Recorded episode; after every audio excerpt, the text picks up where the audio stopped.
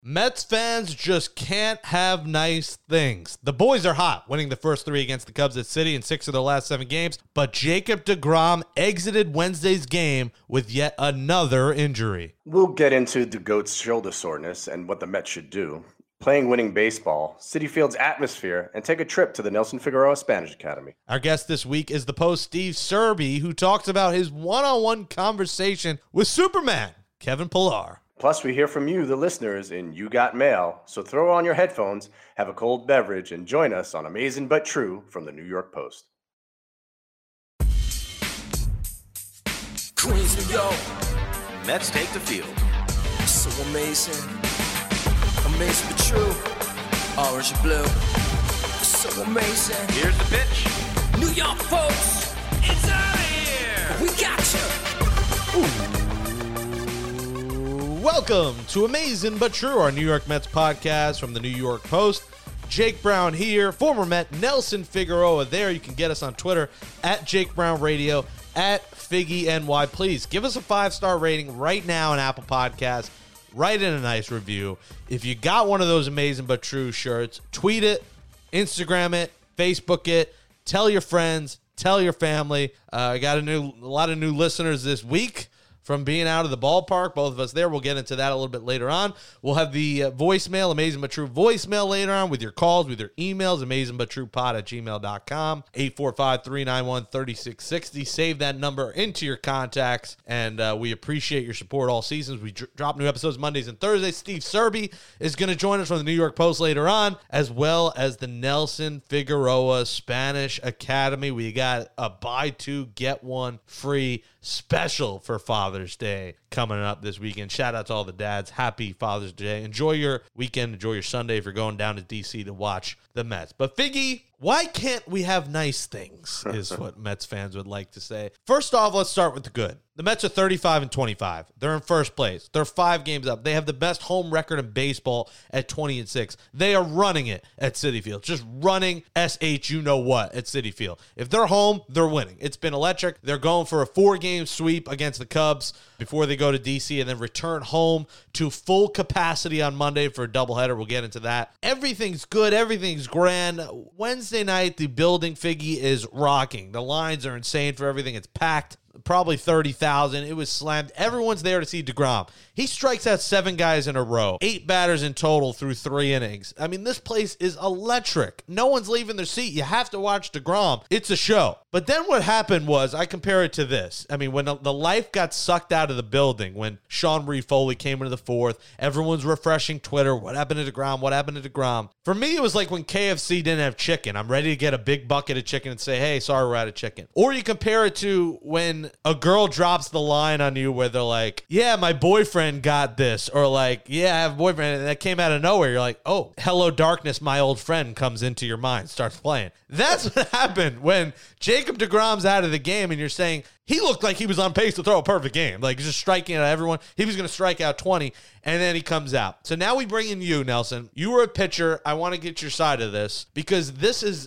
now he had flexor tendonitis and elbow last Friday. He had three starts missed earlier this season with lat irritation and side discomfort. And now he leaves after three, 51 pitches, eight strikeouts, no hits with shoulder soreness. What do you do here? And give us your side being a pitcher. Does a trip on the IL fix this for a couple of weeks? Or if he says he's good, you throw him out again? Because in my opinion, he's got at least sit out. I know I talked a lot there. I'll let you uh, take the floor here, but uh, I, I would let him go to the IL and sit out here a few weeks. Yeah, I think you want to err on the side of being cautious as possible, right? You don't want this guy to be hanging on by a thin thread and the competitor that he is as the team is trying to make the playoffs and make the playoff push and he's just running on fumes. That's not what you want. You don't want this guy gritting his teeth and doing DeGrom type things down the stretch because of the wear and tear that you're putting on him in July. Mets are in a good position where they're still in first place. They're getting back reinforcements on the offensive side. So you hope the offense is going to get an uptick here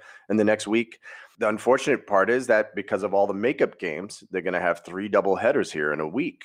And so you need the pitching. You don't have tremendous depth because everybody that came up as depth went on the IL as well. Everybody that you had, the Tommy Hunters. Remember Tommy Hunter? Remember him? He's uh, been on, you know, the IL since He's on the 60 day IL now. I think he might be done for the year. since he got a hit. He got uh, his first major league hit, IL. Jacob DeGrom is been the I have to say second best only because Ohtani hits absolute bombs. But Jacob DeGrom is the second best two-way player. His hitting has been phenomenal. Two strikes last night, and then he gets a base hit to drive in a run, of course, because that's all he does is drive in his own runs. Six RBIs, more RBIs than runs, 11 for 26, and he's hitting 423. Figure. It's been remarkable to see what he he does, but he has been dealing with all kinds of issues up and down his right side of his body, and he's frustrated with it because he just wants to be out there competing. You're right. Last night was probably on pace to at least 15 16 break his own record. Strikes out 8 of the first 9 batters that he faced. Faces last night 51 pitches though. So 51 pitches in 3 innings. Do the math. He's hanging around for 6 innings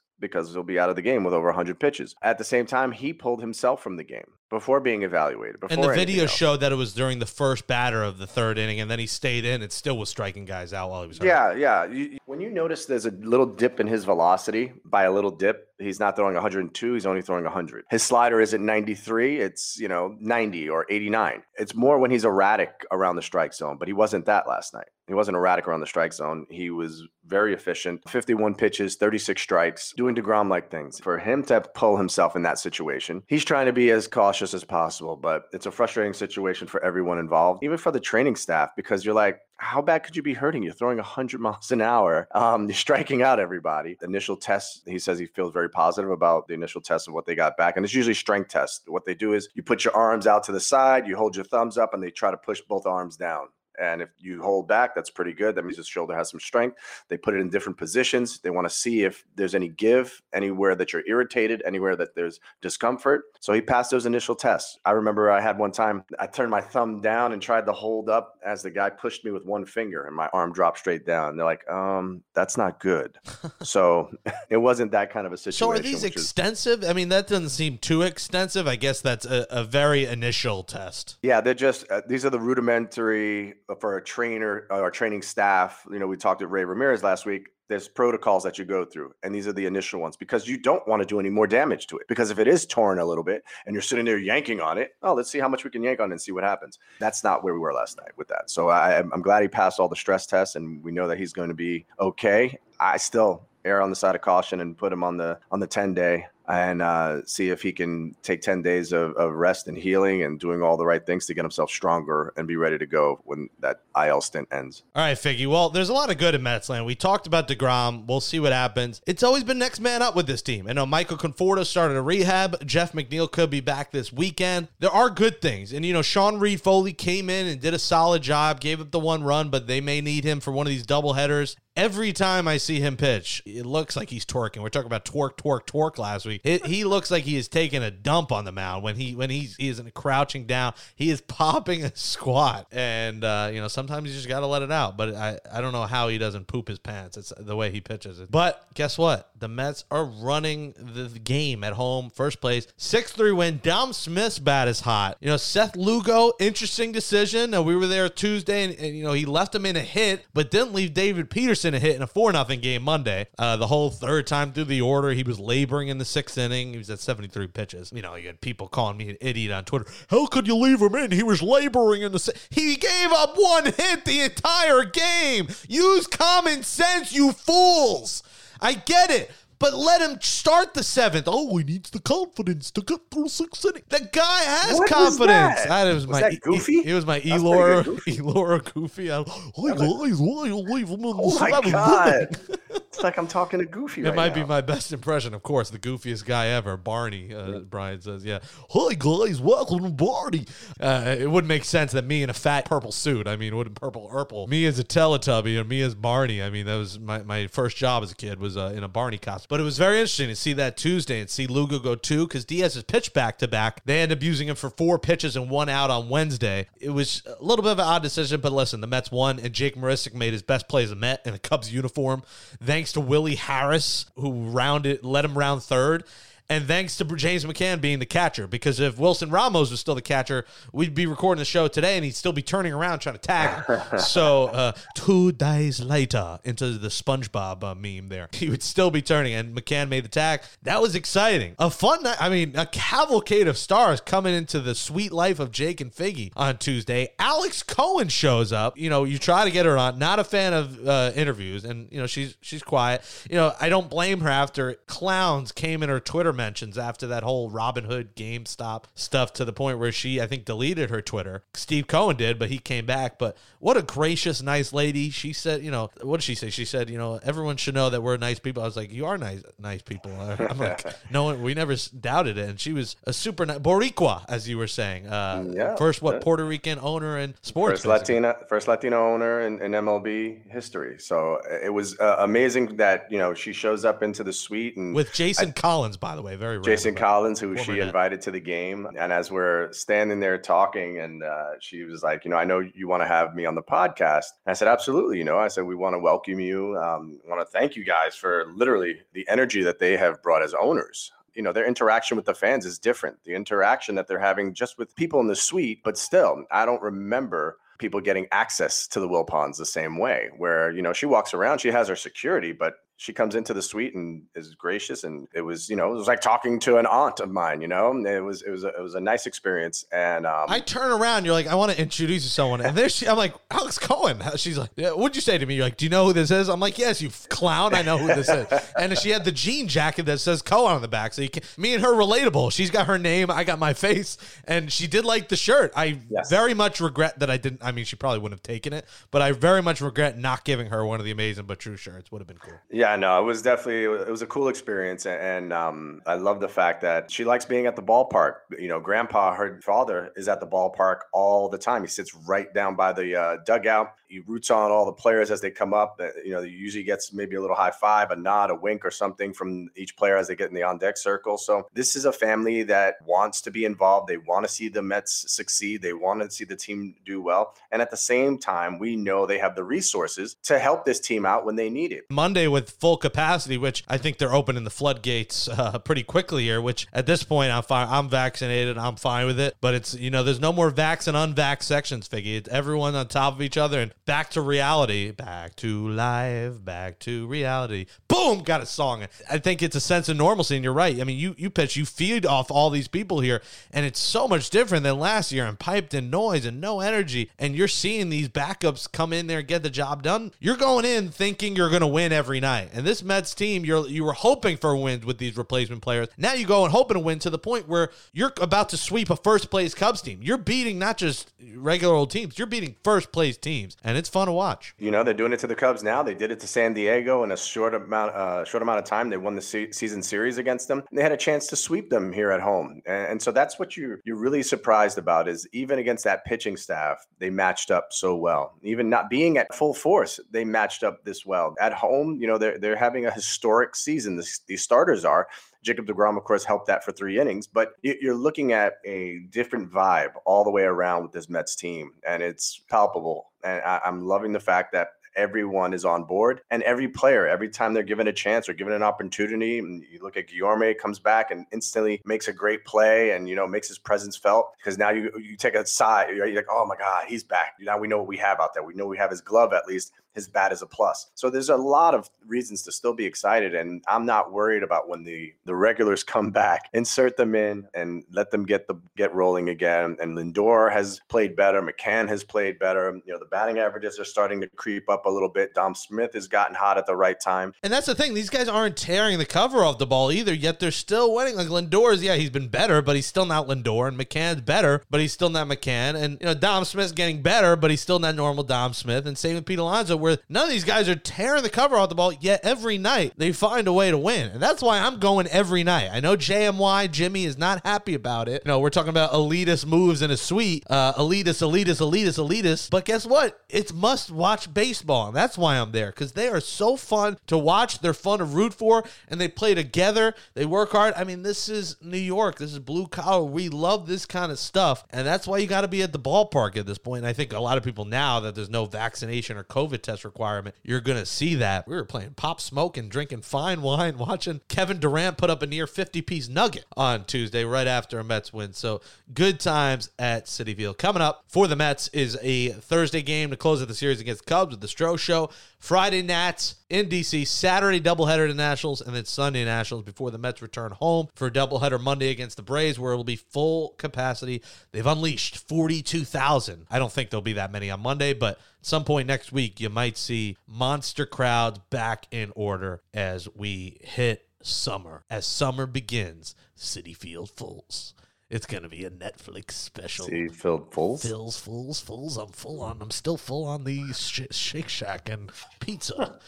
God, I ate so much that yes Wednesday. Good lord. So enjoy your time at Citi Field, folks, and uh, let's see the Mets keep it rolling. Ten games over 500 right now. We got a busy show coming up. Later in the show, we will have your voicemails, your messages. We'll play those. We will have Steve Serby join us in a little bit from the New York Post to talk about his one-on-one conversation with Kevin Pillar. But coming up next on Amazing But True, it's time. School is closing here in New York, but we're still in school. We're going to the Nelson Figueroa Spanish Academy right here on Amazing But True.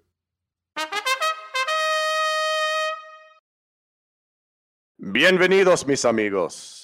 Welcome back to the Nelson Figueroa Spanish Academy, where Jake is trying to become more cultured and be able to have more friends. So when we go to Mets games, he doesn't just have to sit with the same person or persons every time and try and make fun of them. He can actually communicate with others. I would say go the same. I, I feel like the, the whole the whole shtick with me is that the people are like, who who is he going with today? So I don't know, if same person, but yes, I could use a little more Spanish culture. Continue. Exactly. You have a type. So, That's not very nice. I ain't got no type. so in honor of that, uh, Father's Day is coming up. This one's a bonus one. We're going to make this one quick and easy, quick and painless. Dia de Padres. So they could buy two get one free today. All right. Dia de Padres. Yeah, like the San Diego Padres. Dia de Padre. Oh, good God. Dia de Padres. Dia de Padres. Good. Text That'll that work. to my dad, see if he understands. He dated a girl named Yasmin, so uh, he knows Spanish. Oh, you remember That, that? that threw, yeah, that threw me for a loop right there. Yeah. God if it bless. wasn't Noel Brown, it was going to be like Yasmin Rodriguez, and then I would have been able to roll my R's potentially. All right. So, Dia de Padres. Happy Father's Day to my dad. Um, shout out to you, Dad. Thank you for getting me into baseball. Um, thank you for bringing me to all those Mets games you did as a kid. Um, thank you for bringing me to all the sports card and memorabilia shows that I used to go to, getting me into sports, and now I've turned into my career. And I wouldn't be here without you. So, love you, Dad. Uh, Dia de Padres to you, Father. Happy Father's Day. We're going with, because of this week, what are they at? 10 games in They seven have days? a doubleheader Saturday. They have a doubleheader on Monday in front of a uh, you know full capacity at Citi Field, and then another doubleheader on Friday. That's three doubleheaders in one week. I don't know if that's ever happened ever. yeah, that's a, that's a ton. That's a ton of games. Remember we were complaining they weren't playing any regular regular uh, schedule. Now they're gonna be in overdrive, and it's gonna be tough to find some pitching, especially if Degrom has to miss any time. But doubleheader, real simple, Jake. Doble juego, If that's simple, then I'm Miles Davis. Um, say it again. doble juego. Doble huevo. No, no, no, totally different phrase. Doble huevo. No, no, no. Doble juego. Dou- Juego. Double juego. Better. Ooh, I Doble like that word. I'll say it all together. Another No, I- Bad Bunny special. Oh, boy. double, No, do- doble. double, Oh, God. double A, double A batteries. Why'd you turn into? Why'd you just turn into an old Jewish lady? Jake double A juegos. You sounded like what was it? Uh, Jerry Lewis. Hey, lady. Jake, your double A juegos already. Come downstairs. Double double. No. I- I- why do I like double? Where am I getting double from? I don't know. Uh, Double juego. Doble. Doble. Doble juego. Doble juego. Yep. Doble Doubleheader. juego. Doble juego. Doble juego. All right, that is doubleheader. I like that. Yeah. Last but not least, I can't believe we've gone this long without even thinking of this as the phrase "asombroso pero verdad." Jesus Christ. Asombroso, What does this mean first? amazing but true. Oh wow, okay. We're gonna Pero make verdad. new shirts with with our faces on it. Uh, with, with, Pon, with this ponle and acete, acente. We're bilingual here on Amazing but Yeah, True. Uh, all right, say it again slowly. Asombroso pero verdad. Asombroso sabadabadaba. What was this, that second word? Might be the toughest word in the history of That's Spanish. Pero, P E R O. Pero. Uh, what's the first word? Asombroso. Asombroso. That's amazing. A- asombroso. Pero, which is but. Pero. Pero. I like big peros, and I cannot No, lie. no, no, not that kind. Asombroso, pero verdad. Asombroso pero verdad. That sounded as hard. s- when you said you- it slow, you it sound- was better. You sounded like a, a Russian mafia guy making a hit out on someone. I will kill you. Asombroso, pero verdad. Asombroso pero verdad. Verdad.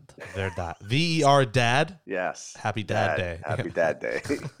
Asombroso, pero verdad. Asombroso pero verdad. There you go. So, shout out to my dad as well, and to all the dads out there. I want to thank my dad, of course, sacrifices that he made over the years just to give me the opportunity to play baseball as a young kid and the support. Uh, this guy used to take eight hour car drives with my uncle just to see me pitch in a minor league game, knowing that I had gotten homesick throughout my career and wish I had could be around family and friends and missed a lot of occasions. Dad never failed to uh, surprise me. Uh, you know, be in the middle of Ohio somewhere, and he'd call me up and go, "Can I get a couple tickets to tonight's game?" I'd crack up, and he would be there with my uncle. They would watch the game and then get back in the car eight hours later, and he'd go to work. He never stopped living the dream with me. Um, that was one of the most exciting things. Was Father's Day. He came out to visit me my first year in the big leagues with the Diamondbacks, and I got my first big league hit off of Paul Abbott, not Jim Abbott, but Paul Abbott against the Mariners. Base hit up the middle. I was actually using a buddy of mine's bat from AAA because I didn't have any bats. I have a in a shadow box at my house in Brooklyn. My dad has a Desi Wilson bat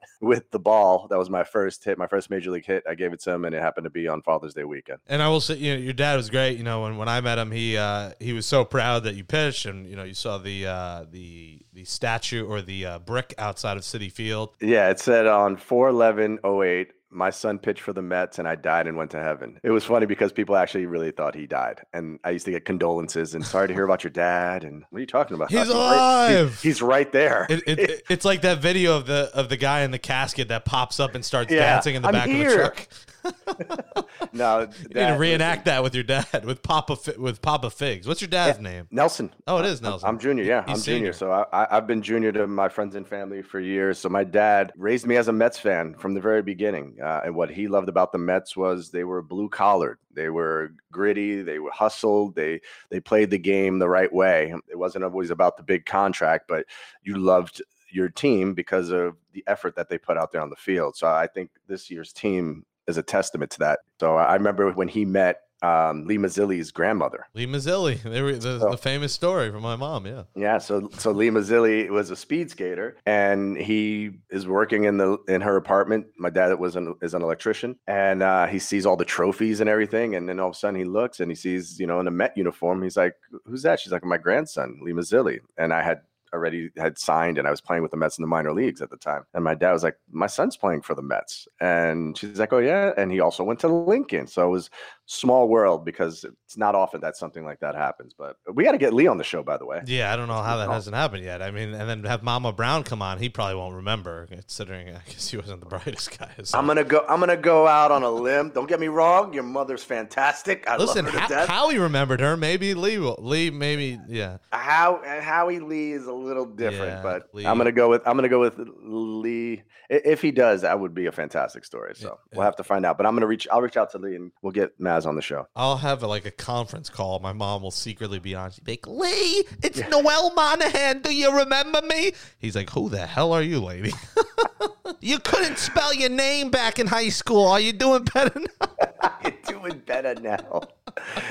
Oh my God! well, sh- Eh, By sh- the way, this was the Spanish Academy, and it turned into Yeah. a Father's Day. Shout out to special. the shout out to Nelson Figueroa Senior. Shout out to Robert, aka Bob Brown, aka Papa Brown. Shout out to the dads, the daddies, the baby wait, daddies, the got- have zaddies, Bobby all of them. Brown and James Brown in your family. Yes, we ha- we have them all. Papa's Papa's got a brand new uh, bag. Papa, You must be how it goes? Buster Brown. Papa's a Rolling Stone. Buster Brown. Yes, we.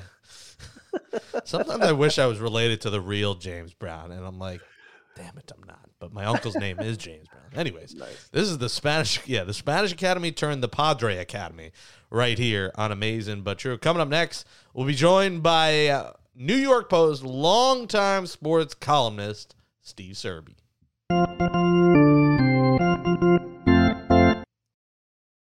Joining us now in season two, he is finally making his debut on the show. It took long enough, but he is here live in the flesh from Queens. It's Steve Serby. He's been covering sports at the New York Post for how many years now, Serby? Thirty. long before you were born, Jake. Yeah, the '80s. I mean, who who is the guy in the Jets locker room that you had the the run in with? Uh, Richard Todd. Richard Todd. Yeah, the famous run with Richard Todd. Steve Serby. Follow him on Twitter at nypost underscore Serby. Read his stories in the post at nypost.com. So great to have you on. You know, you've been on our Jets and Giants shows. You're making the rounds. Now you're on Mets. Yankees coming next. You are all over the place doing one on ones with all different guys, and you just did one that will come out in what is it? Sunday's newspaper, Sunday's New York Post, with Superman himself, Kevin Pillar. Can you give us a little insight, Serby, on your on your conversation with Kevin Pillar? Well, I've been doing these Q and A's for 17 years, and I would say he is in the top five of all time. Wow. Just so insightful. He's the Mets inspirational guy, and he just has very cogent opinions about whatever you ask him. There's guys that David Cone is like that. After when you deal with David Cone when he was a player, if you had a question about anything, it didn't have to be sports, it could be you know world affairs. He would give you a terrific answer. And that's the way Kevin Pillar is. He's one of my all timers. Mets fans love him, and they should love him. To me, he personifies this team, this lovable team that nobody expected to be a first place team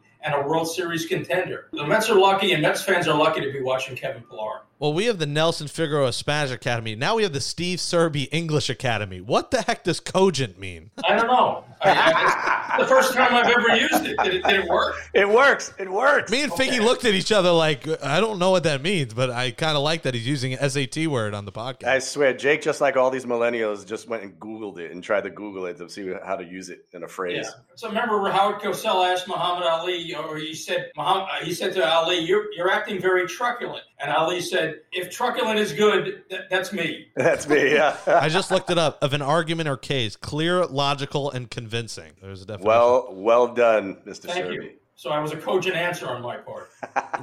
what what was one thing that he kind of said that stood out to you? Like this guy is the real deal. Well, that's an interesting question. I, I don't want to reveal too much of my my Q and A, but Give us one A from the Q.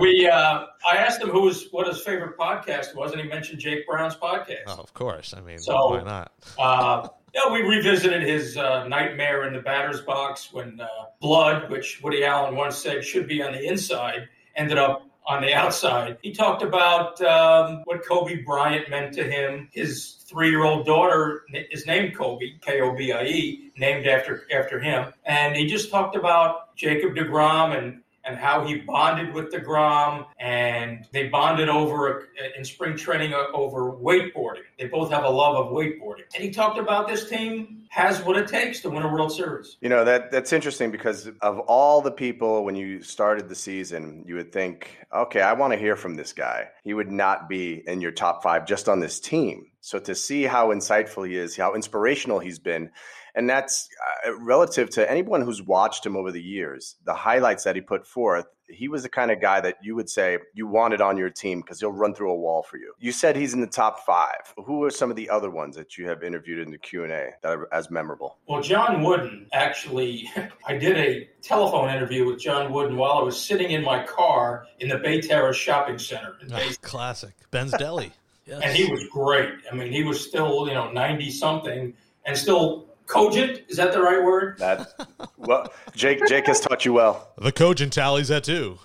yeah. Um, and I've done I've done over 50 Hall of Fame players. Yogi was Yogi when I did a Q&A with Yogi. David Cone was always, like I said, was always tremendous. Tom Coughlin, Bill Parcells is always, always great. There's a guy that knew how to handle the media, was a fountain of, of stories. I mean, that's a hell of a list. You just put him with. You just put him with John Wooden, Tom Coughlin, Kevin Pillar. Like, Well, Pillar's a Hall of Famer in my book after that interview. And he just, you know, he loves playing on the New York, New York stage. He's perfect for the New York stage. He is what Mets fans want every player to be, as far as, in his words, emptying the tank. Every time I go out there and play in front of those fans, and he loves the New York fans because they tell it like it is. He will empty his tank, and that's really all Mets fans ask from a player. New York fans ask from from a player. I mean, he couldn't breathe and he wanted to play the next day after he had like no nose and, and looked like he just got in a fight. So that's the kind of heart you love from a blue collar city. One, one of his idols was Cal Ripken Jr. growing up, so that that fits. But he got he gets his toughness. And I asked him what his definition of toughness is. Uh, he gets it from his both parents. Uh, his mother has never missed a day of work in her life. She works with her husband. Her husband had all kinds of broken femur, all kinds of injuries in motocross. That's where he gets it from. Him and his older brother. He's the epitome of toughness. Reminds me of uh, Nelson Figueroa in, in so many ways. Oh man, this is going right off the rails. your, your credibility, your credibility just went down, Serby. Well, oh, I'll tell you another another Q and A I really loved was was Mike Tyson. No. I actually had dinner in Manhattan. It was arranged with Mike Tyson at a time. I don't know if he's still a vegetarian, but he was then. So here I am sitting next to Tyson. I'm eating a steak, and he's having a boiled potato and a salad. I felt like smacking him. Needless to say, I didn't, or I wouldn't. Yeah, yeah. there Last right the, the last interview Steve Serby gave it was a good one, but we'll speak Smacked well. once smacked Mike Tyson. I'd add that right to my LinkedIn. The first thing on top of my LinkedIn smacked Well, Mike I've done Tyson. two, two, two Q and A's with the Degrom, not in a few years, but he was very good too. Uh, I'd like to do another one at some point with him, but hopefully he'll be okay. Yeah, what do you think about that? Like I was saying, an IL trip makes sense. I think it just whatever his problem is, he needs to rest. Do you think they put him on the shelf for a little bit here now that they have like a, a kind of a cozy lead in first place? We've seen Degrom at the plate. He drives in runs at the plate with runners on. He has two arms, so why not? Why can't he pitch left-handed? I mean, would you doubt? Would you count Degrom out pitching left-handed? No. Let him No. try it with his left hand. No, I, I would. Uh, you know, these things keep occurring, and they, they keep Mets keep saying he's fine. Who knows if he's fine? I, I would shut him down. Uh, he's not going to want that, of course. They can't play games with with Jacob Degrom's right arm. I I would just let him rest. When he, when you're throwing 100, 101, there's a lot of stress on that arm. Now, Figgy, what what was your how how hard did you throw? 93 miles an hour, and that was downhill, the wind behind me, and uh, might have been with a running start. Shh, don't tell them. And using spider tack, of course. Spy- we didn't have spider tech, bro. Well, how much how much stress does that put on your arm? It, it, it's a tremendous amount of stress, and it's not just that; it's accumulated, right? So it's from years of pitching. It's from years of, uh, you know, even just playing catch, throwing on the side, throwing your bullpens. So there's an accumulated number of pitches. It's not just what you see that day that he's pitching. The reason that he's so good is that he works at his craft and he works as hard at his craft on his bullpen and side days so that it becomes second nature so that it, he can't go halfway with it during the week. You know what I mean? So that's the real problem is his his uh, preparation throughout the week to get him ready for game day. He's still throwing the ball mid 90s. It's not like he can go out there and throw, oh, just throw 70, you know, go go 70%, which would be 70 miles an hour. It's not like that for Jacob DeGrom. Yeah, I would shut him down. Absolutely. If, if, if only for one start, just let him let him rest. Say DeGrom comes back in a month. They get Syndergaard back September. They get Carrasco back in July. They get, you know, Conforto had a rehab game last night. He's he's coming back. McNeil's probably back potentially this weekend.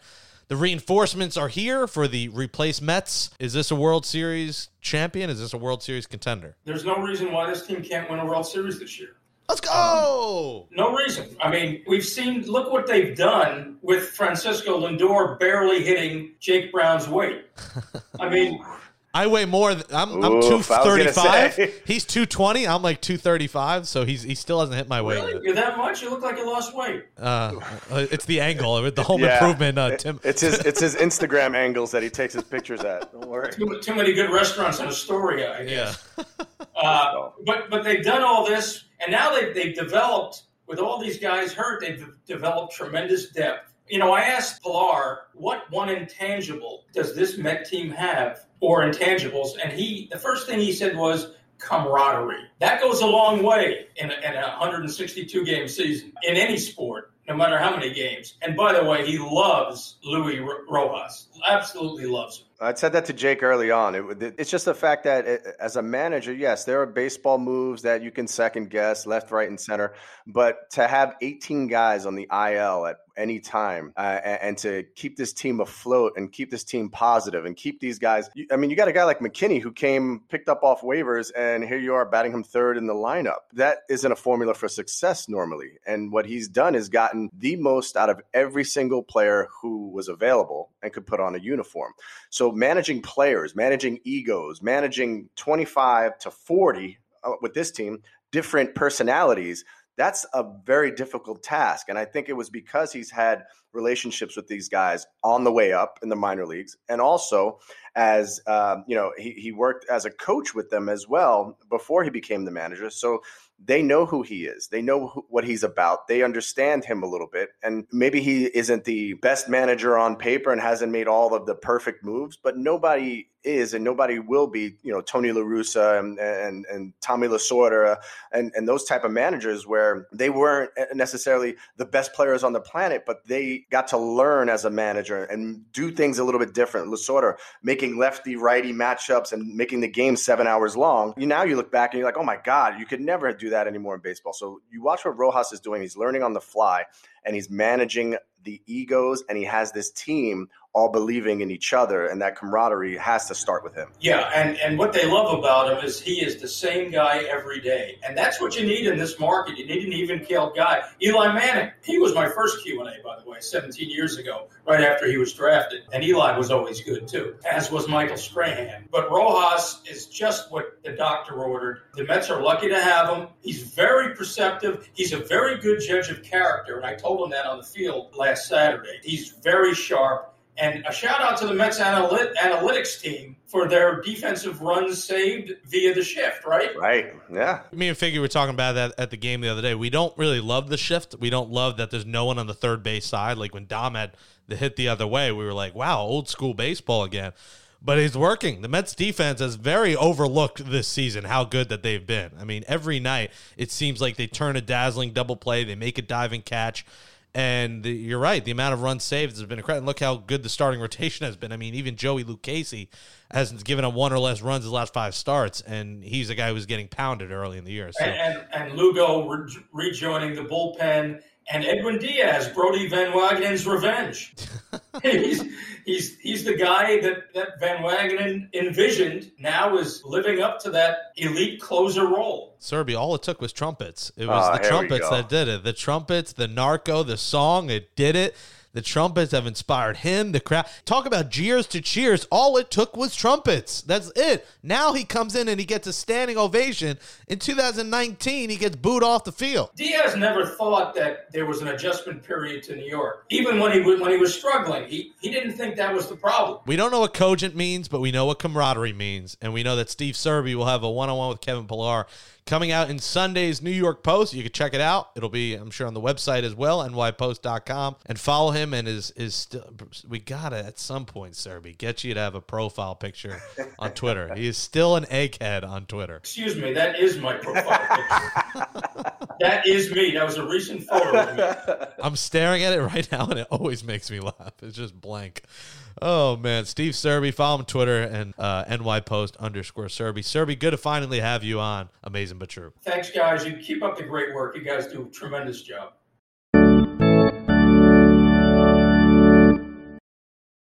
You've got mail. It's time for You Got Mail. Give us a call at 845 391 3660. Or if you don't like the sound of your voice, amazing but true pod at gmail.com. All right, figure we got a voicemail and we got two emails to play today to read today because I guess people again didn't want to hear themselves. So let's start with the emails. First, from uh, our loyal listener Austin. Hey guys, love the show.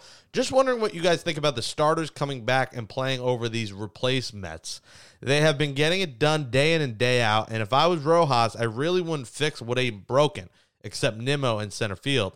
Also, shout out to the trumpets in 305. Can't wait to get back there in LFGM. He was sitting with me with the trumpets. Oh, you have oh, saved boy. that video into your archives. Jeff yeah. Nelson has made fun of me for it. I still haven't deleted it. I'm going to have to at some point before the whole world gets a hold of, uh, puts that in and photoshops it with other objects uh, instead of trumpets. But yeah, shout out to the trumpets. Figgy, I think you have to play the guys when they come back. These guys have been good. They've filled the role, but it's not like they're tearing the cover off the ball. Like Mason Williams, 250, you know, McKinney, 240. They're not just raking, they're getting the job done.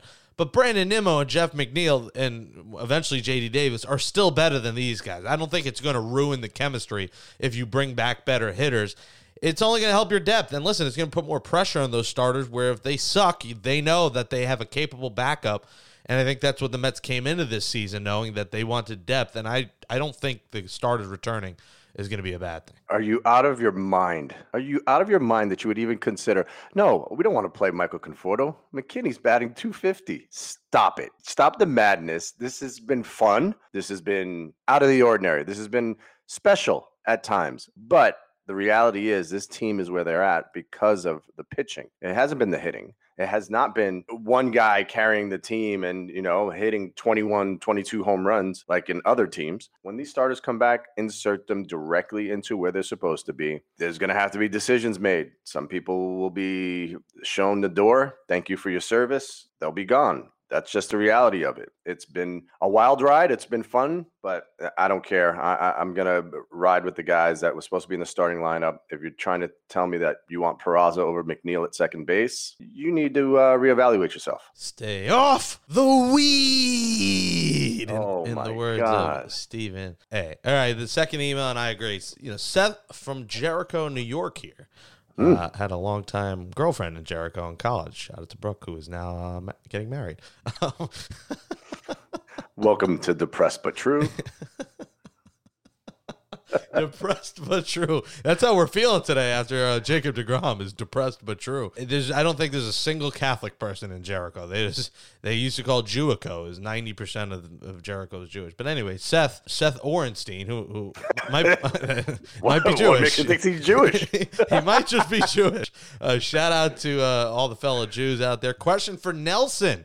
With a bunch of guys getting better, and uh, same kind of question here, and soon to come off the injury list. My question is: How important is team chemistry as we see the current replacements seemingly have a good time in pulling for each other? During Nelson's career, did he have any teams with great chemistry that didn't show up in the win loss column, and vice versa? Thanks, and really enjoy the podcast stars and review already written. Thank you, Seth, for your five star rating and positive review on Apple Podcasts. Uh, Figgy, what do you got for him? Well, I mean, listen, I, I was on the Los Mets in 2008 where, you know, Omar Minaya felt like it was a good idea to put as many Latin ball players together.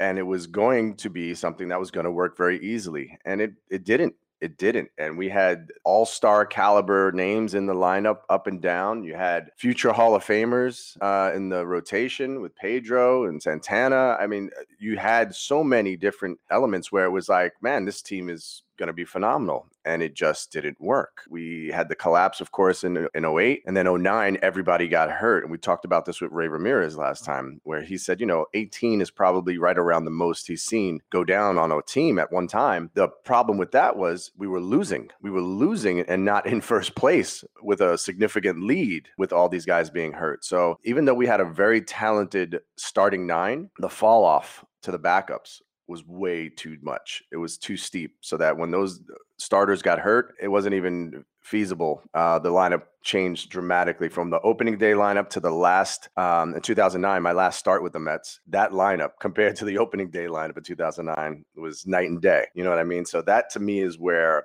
yeah, chemistry is one thing, and you're always looking for something because you're there for 162 games. You're with these guys more time than you are with your actual families.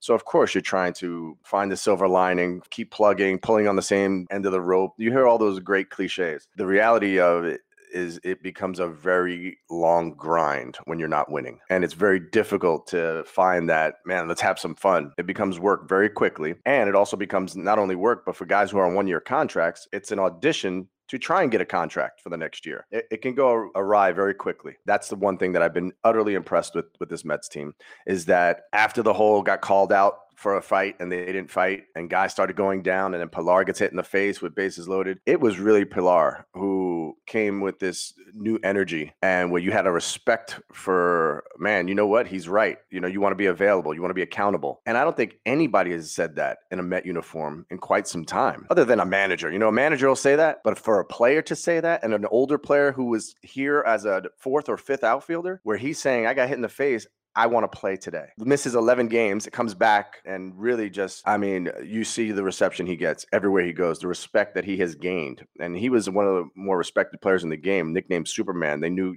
he would run through a wall for his team. We had no idea what kind of toughness this man had. And I think it rubbed off in a major way with the rest of the guys. You've got mail. Hi, this is Janine from Queens, and I have a very important question. When the hell are we getting the black jerseys? Some of us want to show up at Citi Field with the drip, okay? And I just can't do that with the pinstripe jerseys.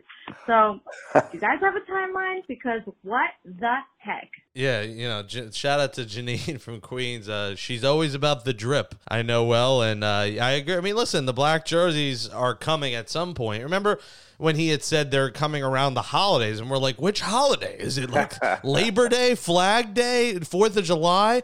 You know, it seems like it's going to be late in the season, or they were going to sell them the holiday. I'm like, we can't wait till Christmas for these. So my gut thinks they're coming out this summer. Although summer and black jersey seems like Sweat City used to wear them. Different technology. I think we're gonna see them in July on like a Friday night out of nowhere. They're gonna pop up maybe, or they'll probably Yeah. announce it. But my gut says July. Figgy, what do you think? I mean, I, look at it, it's going to be a second half thing. I think after the All Star break is when they might come out on the first Friday after the All Star break and rock the black jerseys for the first time. And listen, the players are excited about it. They want to wear it. You see Pete Alonso, you see Stroman, you see a lot of guys, man. They're they're waiting for the opportunity to wear the black jerseys again. They were my favorite. I mean, I was there at the time, and I had an opportunity to pick the jersey. So the starting pitcher got to pick the jersey for the for the night. And so you try to make something where listen, this is going to be my look every time I pitch. So I wanted to wear the black jersey. If I had a choice, I picked the black jersey because it was different. It was unique. I thought it was memorable. You know, some people hate them, some people can't stand them. Listen, it, it had enough tradition in it with the the blue and orange outlining things, but the black jersey was just a, a definitely a different look. And it wasn't that futuristic. What was the Mercury Mets? Oh yeah, those are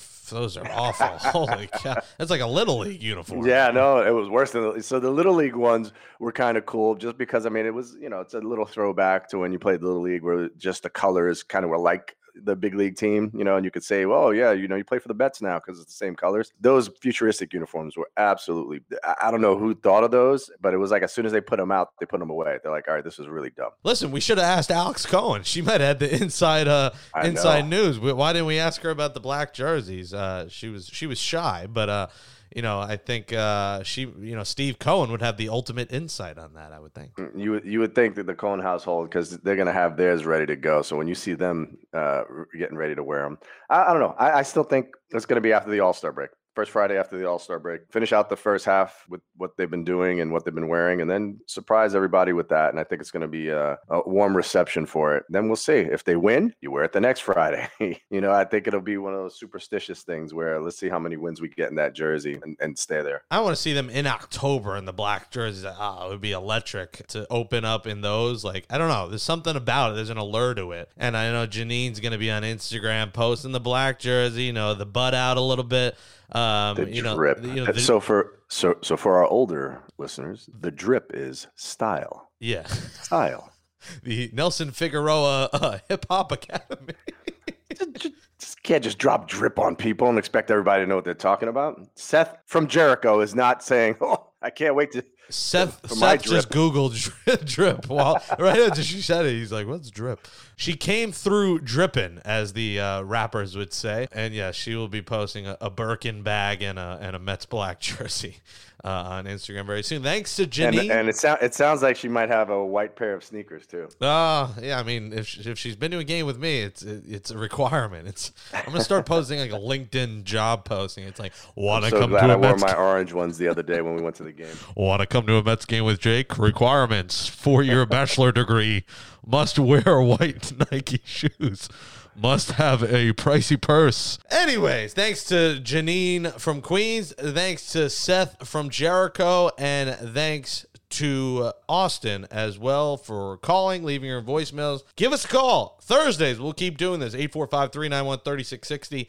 Amazing but true pod at gmail.com. Make sure you get the right amount of T's. I texted Oh my god! Figgy the email, and uh, he thought it might have been a website for something else with an as I'm putting, as I'm, I'm going to type it in my phone, I'm like, I think there's one too many T's in this. yeah, I put a- I put an three, and there were only twos. So there we go. But thank you for calling and leaving emails.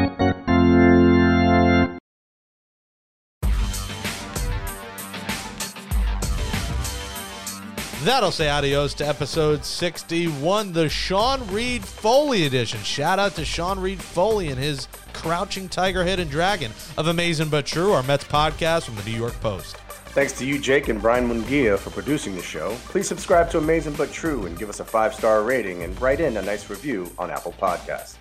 Gracias, mis amigos. For Nelson Figueroa, I'm Jake Brown. We'll be back on Monday after the Mets four game series with the Nationals down in D.C. Enjoy the games and let's go, Mets.